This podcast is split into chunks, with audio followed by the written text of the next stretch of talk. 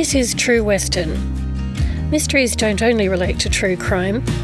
Hospitals have their mysteries too, and we know where to find them here at Western Health.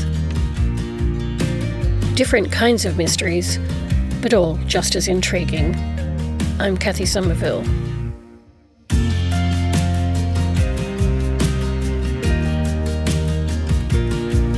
This is the story of the work of a team of experts, and it features the Southern Ocean, a pram, a costume designer, 11 days of genius and hard work, and an intensive care nurse with 33 years' experience who becomes a suspected COVID patient and ends up playing a key role.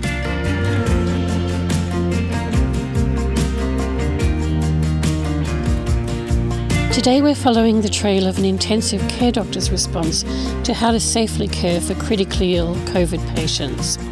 The clock was ticking, a solution was needed, and Dr. Forbes McGain began his work. When the COVID 19 pandemic really started to ramp up in February of 2020. There was a lot of, there was a call to arms in a sense of people to start to prepare for, for that in intensive care and beyond. But I also realised uh, fairly quickly that there were some gaps uh, in how we might be able to treat patients. So, although some uh, negative pressure rooms are available, which would provide the best care for patients uh, who pre- presumed or actually had COVID 19. We don't have many negative pressure rooms uh, in hospitals. Be, and so, what do we do about that when we're trying to stop staff getting super infected uh, from patients? Uh, or how do we provide good care to patients with non invasive ventilation uh, and high flow oxygen uh, masks when they're actually potentially problematic to spreading the, the COVID 19. And so it was actually um, because of my interactions with engineers for other, as part of my PhD. In sustainability sus- issues? Yeah, sustainability um, with uh, infrastructure engineers and chemical engineers and other groups. I reached out early to them and said, we need something that's more focused on the patient to try and provide care to them as well as trying to reduce the risk of spread of COVID 19 to staff. Uh, what, what can we do together? Part of it was actually a thought when I was running around the park and thinking about prams and hoods. And I used to do that with my daughter uh, and son. And, and we came up with an idea that was a pram hood uh, that would basically go over the patient and uh, provide a not a negative pressure room, but at least a safe cocoon in a sense to to keep the patient cared for, but also protecting staff, particularly nurses, who were located close to the patient uh, for care. Day one, you could say, a negative day one would have been when just thinking about different possibilities, uh, and then day one of this project was when I was making phone calls to uh, a few different folk within engineering to say, what can we what can we do here? Uh, I've got some ideas, but I'd like to meet someone. And so then it was a matter of zooming because we weren't allowed to physically meet some of these people who are, uh, and to, to move on from there. What was the reaction you got from them in the first instance? Very, very supportive. Yeah.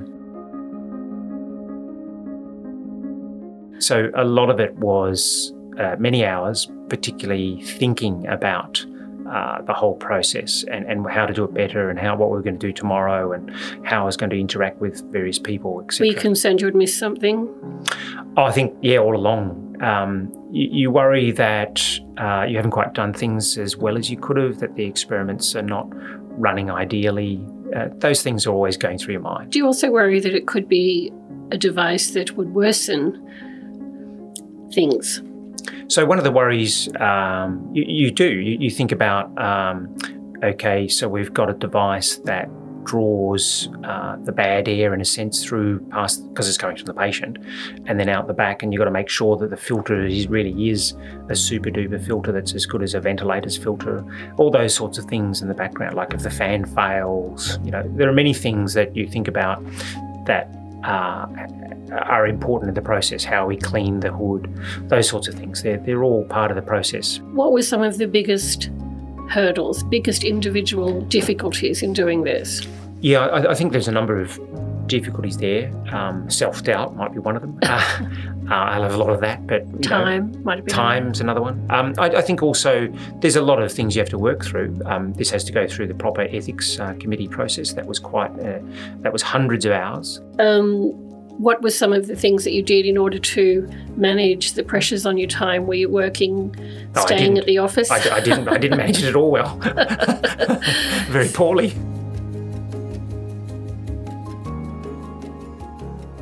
Do you think that these collaborations will be able to happen in future for other range of needs as well? Oh, we've got other ideas. Yeah, not just in relation right to COVID. I think it's yeah. I, I think it's wonderful. I, I just love. I love collaborating. I really. You you can go along and do your job as a normal job, but then there's a cherry on the top that will actually be not just exciting and interesting and wonderful for you and for your collaborators, but it actually will be really important longer term uh, for patients and the ongoing society. I think I think this sort of thing is just fantastic. I think there's a real hidden um, value in our sort of work in that it's giving a positive vibe. Um, uh, I think it's really important that people feel that others care about them and they're trying to do things. I think that's what a lot of this hood is. Uh, that it's actually showing that other people care about the, the staff as well as try to improve patient care. Yeah, it's fantastic. I, I think that it's somewhat easier in somewhere like intensive care where you're thinking about these things anyway to begin with. And so it's just a natural extension for me to, to move a little bit beyond that. Well, I'm in the intensive care unit, I'm seeing this patient, I'm thinking they've got this device or they don't have it. Why not? Can we add in the non invasive? No, we can't because we don't have negative pressure room. So, okay, what can we do about this? How can we change this? That, that's how it all starts. Of course, there's a lot of situations where things don't go anywhere because they're know, foolish or they don't work or the, the, nurses will tell you that's silly. You know, that's all those sorts of things, which is really important. People have to be able to. So, to so you. who've been the most blunt along the way? this might be a hint. yeah, no, I think the the Silly IC nurses are great. The IC nurses are great because uh, they they, would t- they told me straight away this is a fantastic idea. No, um, well, that was um, promising. Uh, and so that's that's right. That's why I continued. um, but on the other hand, you'd have other situations where you know we don't need to go through the details, but other ones where where it didn't work, and, they would tell you straight away that's not going to work because of this reason. Oh, yeah, of course. Okay, I didn't think of that. So you say that the nurses in ICU were who were a tough bunch to to, to never. Influence. I believe that the ICU nurses are a pretty tough bunch to influence. They're the best. yeah, surely for sure. so, what were the kind of things you must have been really genuinely pleased when they were responding positively? I think so. I think, as you said, though, there were things that that need and perhaps still need to be, you know, just generally um, gently tinkered with um, to make it better because there's always you can make something better. So, uh, but as long as you've got you bring in the device and you show it to them, and then they go, "Well, okay, this is a good idea. Um, we like this," and so that's uh, that that's really important. How quickly did they pick the faults? Oh, nanoseconds. No, um, so it was uh, it was very rapidly, but that's okay. That's that's, that's all great. part of the process. Yeah. That's that's really important. Laloma Carstens is one of those intensive care nurses who could pick a fault in this device in a nanosecond. I didn't feel claustrophobic. I, I, I had this bubble around me. I felt safe. And she's since had the opportunity to do just that. Laloma has worked as an intensive care nurse for 33 years, first for many years in South Africa and then in Australia, where she is, in fact, an intensive care nurse in the ICU at Sunshine Hospital, where this device originated. Experiencing severe asthma and suspected COVID, on four occasions she's been admitted to Sunshine Hospital in the last seven weeks. The first occasion, she had to be intubated, and she's since been able to trial the hood and feels it's been of great benefit to her.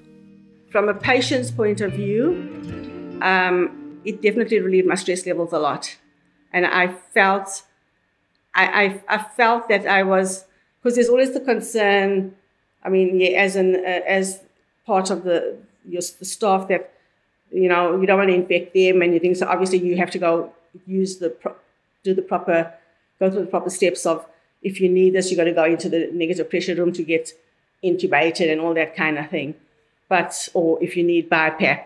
Um, but having the hood If I needed BiPAP, I could have had it under the hood. If I needed the high flow, I could have had it under the hood. And so that was very reassuring for me. In this episode, you'll hear references to BiPAP and high flow. These are oxygen therapies that can help a patient before there's a need for them to go onto a ventilator. You are an intensive care nurse here at Sunshine Hospital, and you have been treating some COVID patients. So I guess you see very clearly the limitations if they can't be in the negative pressure room. Um, and a typical example is a patient that we had um, who co- probably could have been extubated a lot earlier, but because there was all these concerns about because the patient was COVID, um, I think all that was delayed. There was a lot of delay in what to do because everyone was concerned about the aerosol generating, uh, like that's what. They're concerned about the risk to the staff. To the staff, yes, yes. I think with the hood, if it was there at that time, all that would have been a lot easier and a lot, a lot less stressful for the staff. Um, looking after COVID patients is very stressful.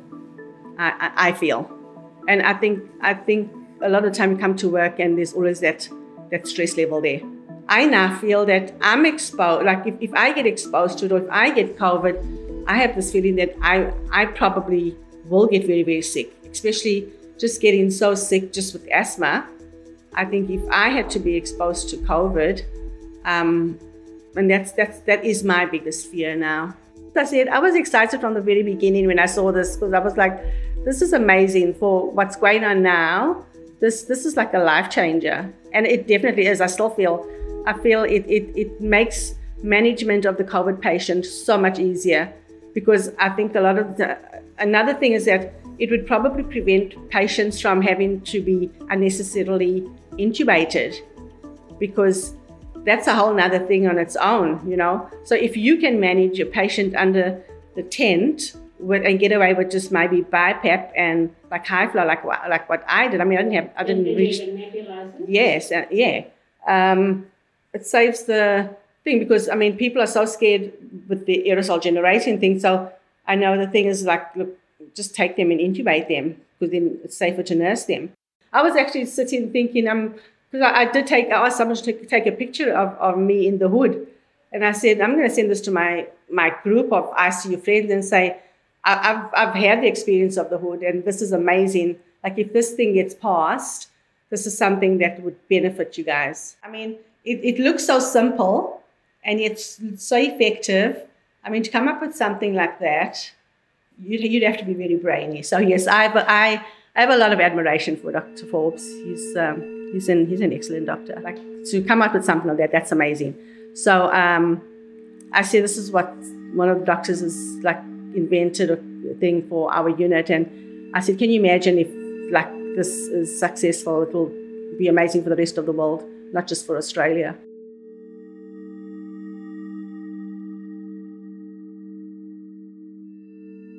You might hear some noise in the background. That's my children uh, who are just with me during lockdown. This is Professor Jason Monty, who heads up the Department of Mechanical Engineering at the University of Melbourne. He is the co lead on the development of this device. Yeah, well, I'm, I'm extremely proud of the team uh, at Melbourne Uni that have worked tirelessly. It's not their job. Um, they're not. It's it's uh, out of their general area of expertise, the director of expertise. So we've really had to pivot um, and and do something that we're not used to doing, and something fast, uh, and think about things like patient comfort and um, the interaction of people with devices that we don't usually deal with um, these kind of considerations, I think, often take years to to get right. Um, as a if you're a design group, so we've done pretty well, I think, as a team. It's been been a pretty awesome experience. But then also working with the team at Western Health has been incredible. So, Jason, are you feeling quite conscious that these are devices that could help contribute to the saving of lives? Um, I was I was very conscious of this when we first went into the hospitals. Initially, you get a call like this, and and the world was going crazy, and you just want to help um, in whatever way you can. So we set about building something, but it wasn't until we got into the hospital on that first day, which I think was something like the 27th or 28th of March, and just seeing being in the hospital and seeing the concern among the workers um, and the, the feeling the tension at the hospital it it and and then the gratitude when we brought something in. We learned a lot about how how our kind of knowledge can help um, how, how the things that we can build can help um, and also a lot about how not just not just transmission of virus works in a hospital but also the human side of it. So how healthcare workers will respond what are the risks to healthcare workers what are the psychological effects of the threat, um, and and the, the, knowledge that this kind of device can actually help with those things. Um, it's a team of people with a whole bunch of expertise that have previously very little experience or interaction with either medical technologies or the hospital environment. Um, I've been saying to people, I think the only time I've been into a hospital is for the birth of my children. Um, so to go in to an ICU ward and see how it works for the first time during COVID is quite shocking. My team and I are wind tunnel aerodynamics experts. Um, so we are used to working with our hands and building things, building engineering devices, um, but mostly it's for wind tunnel experimentation. So it's a very, very specific thing that we do. Um, but however, the expertise that we have is in the technical expertise is in fluid flow and how uh, aerosols can move around a room. So for us to look at the problem of somebody coughing or sneezing or uh, perhaps a non-invasive ventilation procedure like nebulizer, for us to look at that problem and, and have a good understanding of what the airflow in the room or an airflow in a hood uh, might do is very easy. What is the kind of work that you're normally doing when you're on the RV investigator in the Antarctic or the Southern Ocean? Professor Jason Monty and some of his colleagues from the University of Melbourne and Australia's leading scientific organisation, CSIRO, conduct a lot of their research in the Southern Ocean and in the area near Antarctica on a ship called the RV Investigator where they face some pretty harsh conditions. Yeah, so it, it's it's a pretty harsh environment, um, even when it's not freezing cold. Um, just being out on the ocean, trying to do very very um, um intricate and uh, highly accurate scientific experiments. Uh, aerosols come out of the ocean, so little droplets come out of the ocean, or particles come out of the ocean, and those are critical for creating clouds, which is really, really important for climate change. So, although it's a totally different environment, totally different case, um, completely different problem, still the fundamental thing is that aerosols come out of the ocean or come out of a patient and move around because of airflow. And that's what we study. The next day, we we sat down. It was like a, a war room meeting in the morning, pretty early. And we just talk through exactly what we needed to achieve for the day, how we were going to get this thing together, and what we needed to get done by the end of the day. So it was all written on a whiteboard, the exact game plan for the day. And we just methodically worked through it. And every day after that, the next day we we finished in that day, we finished the prototype and took it to Footscray Hospital the next morning. But during the course of that day of building, I would say as an engineer, we got very lucky every decision we made, every design uh, attribute we chosen worked. There was no failures. Uh, some things took longer than we wanted, but nothing didn't work. So by the end of the day, we had a working prototype. Um, it was a pretty long day. So we finished about midnight. It was highly intense. So when you have a global pandemic, I guess it really sharpens your focus. Um, we had a pretty clear vision of what we were trying to produce. And as I said, these guys are experts in in wind tunnels. So they could understand what we were trying to do with the, with the airflow. They could also understand what was wrong with all the other devices that were being put up as possible solutions. So we knew straight away what we needed to achieve, and we just set about getting it done. After the first demonstration of the prototype at Footscray, which, as I said before, there was extreme gratitude in the hospital, and we could really feel that uh, what we were doing was worthwhile, which was a huge boost to us because when we were building the first day, we had no idea whether what we were doing was actually what the hospital wanted, um, or whether they would like what we came up with. Uh, so after that first demonstration, we were really inspired. There's a lot of pride there it's being used, but I'm I'm not a medical person, so I've um, had no real connection with the virus and actually going into the ICU and seeing somebody with coronavirus under the hood was quite confronting, I have to say.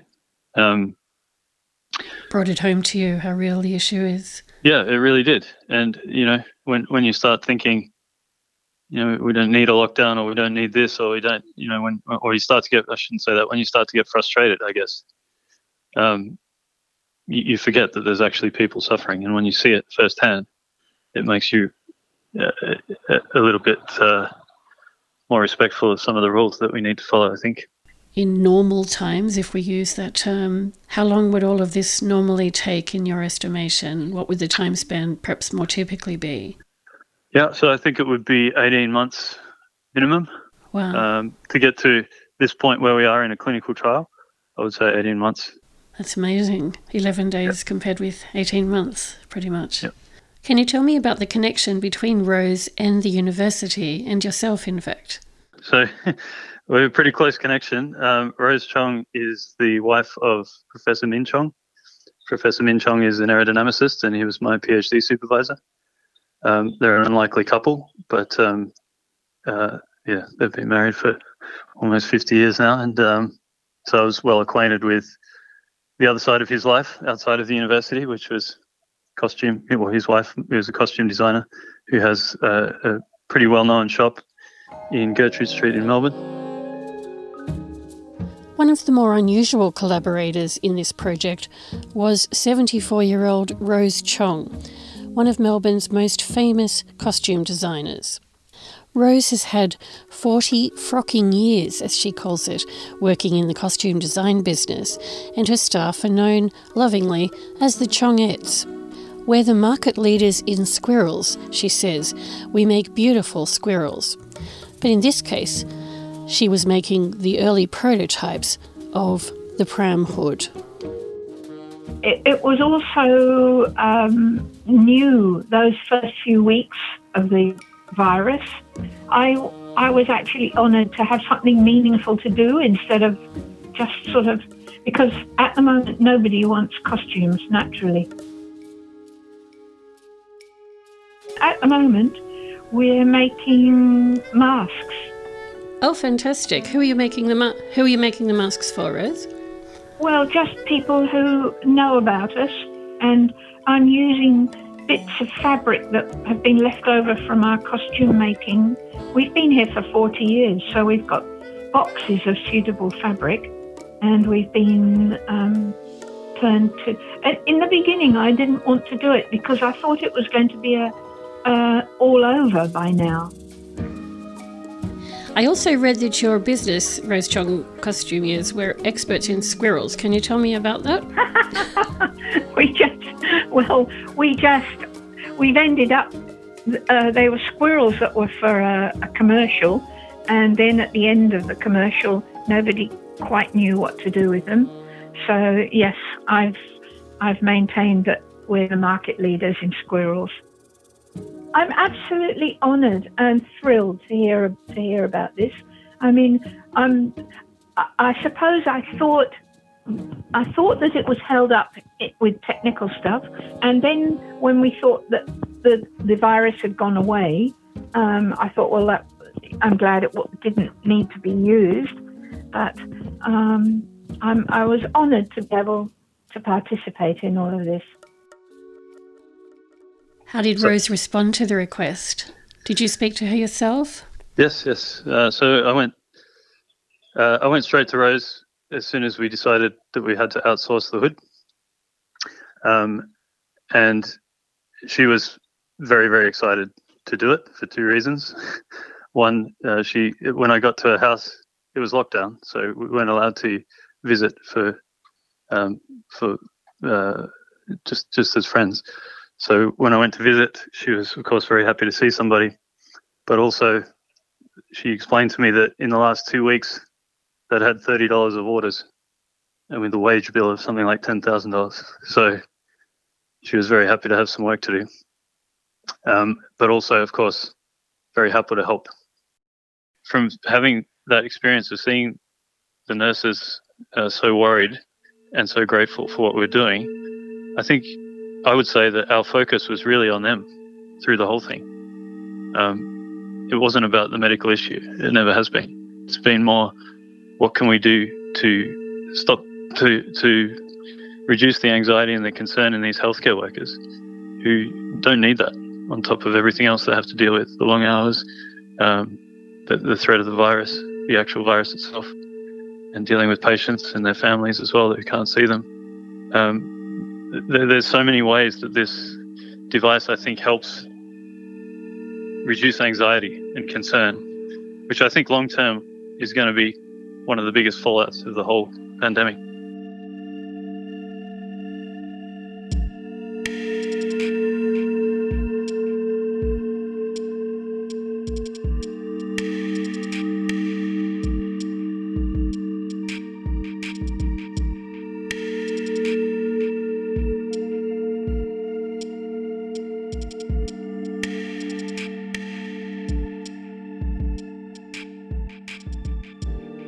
There's been a lot of activity um, around uh, any types of research, anything that we think might make any uh, skerrick of a difference to patients or to staff. Um, this is actually trying to sort out the the coal face of interaction between a patient with suspected or proven COVID and the staff that will be caring for them.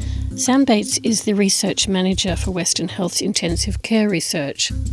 She has spent hundreds of hours getting this device to a point where it can be trialled with patients. This time we're speaking with Sam in the intensive care unit at Sunshine Hospital using masks and face shields, so the voices are a little muffled.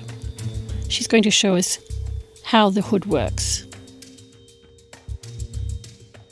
I think uh, we're looking back to about the 23rd of March, I think is when um, Dr. Forbes McGain first sent a, a phone call to the engineers at Melbourne University. So it took from the 23rd of March all the way through to the 19th of June to be able to get to that point where we could then start actually trialling this device on actual patients.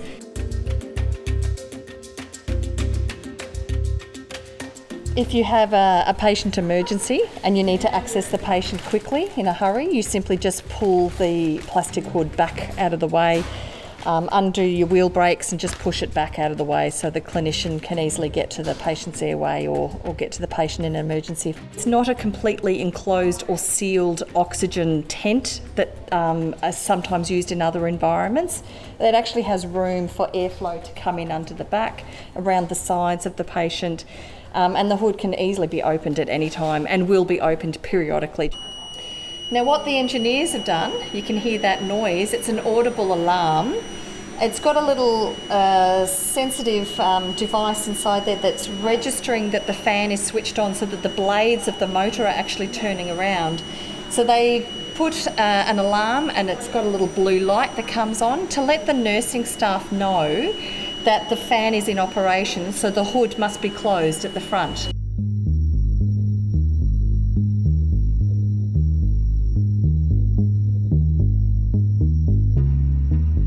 we still need to use correct PPE gear, um, your personal protective equipment, and we still need to follow all the, the rules of engagement and policies and procedures around all of that.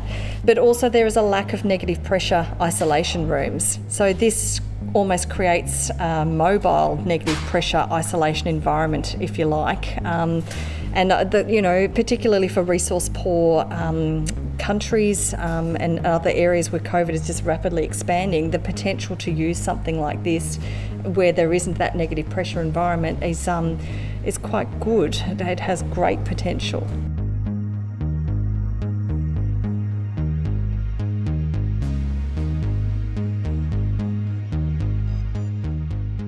There are a lot of people with quite a bit of brain power working on getting this device together, some of them with very unusual areas of technical expertise.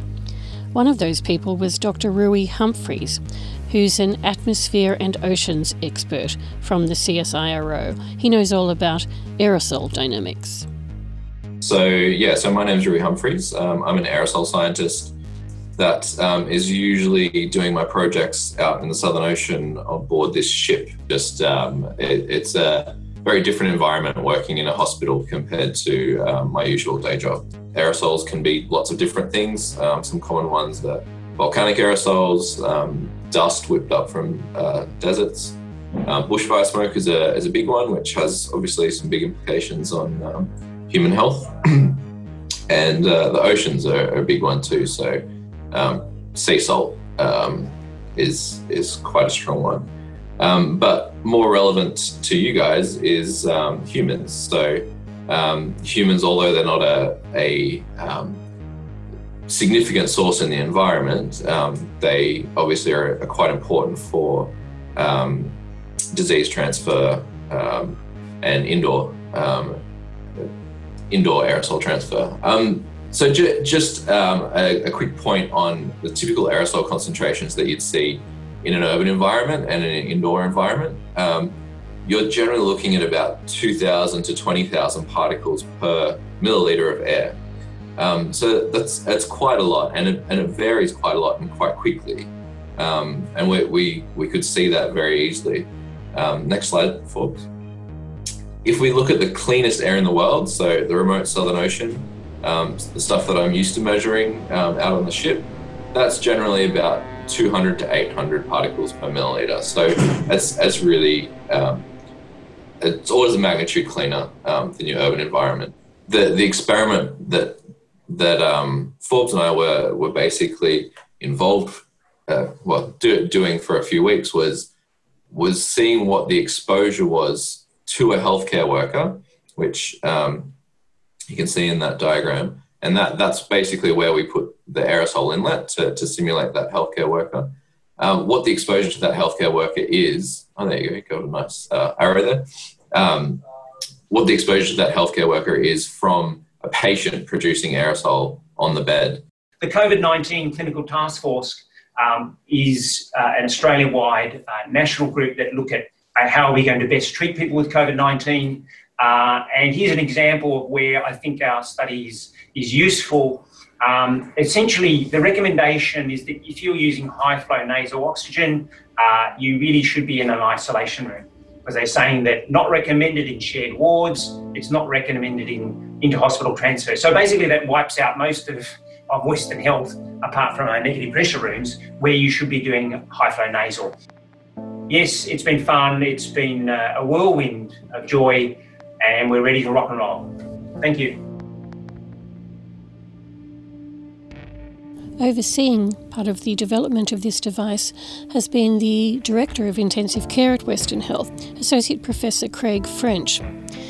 In a moment, we'll hear from him and then from Professor Jason Monty, who are both in the ICU at Footscray Hospital when they're speaking to us we will hear how Jason responds to seeing the device in use with COVID patients. But first, Craig French.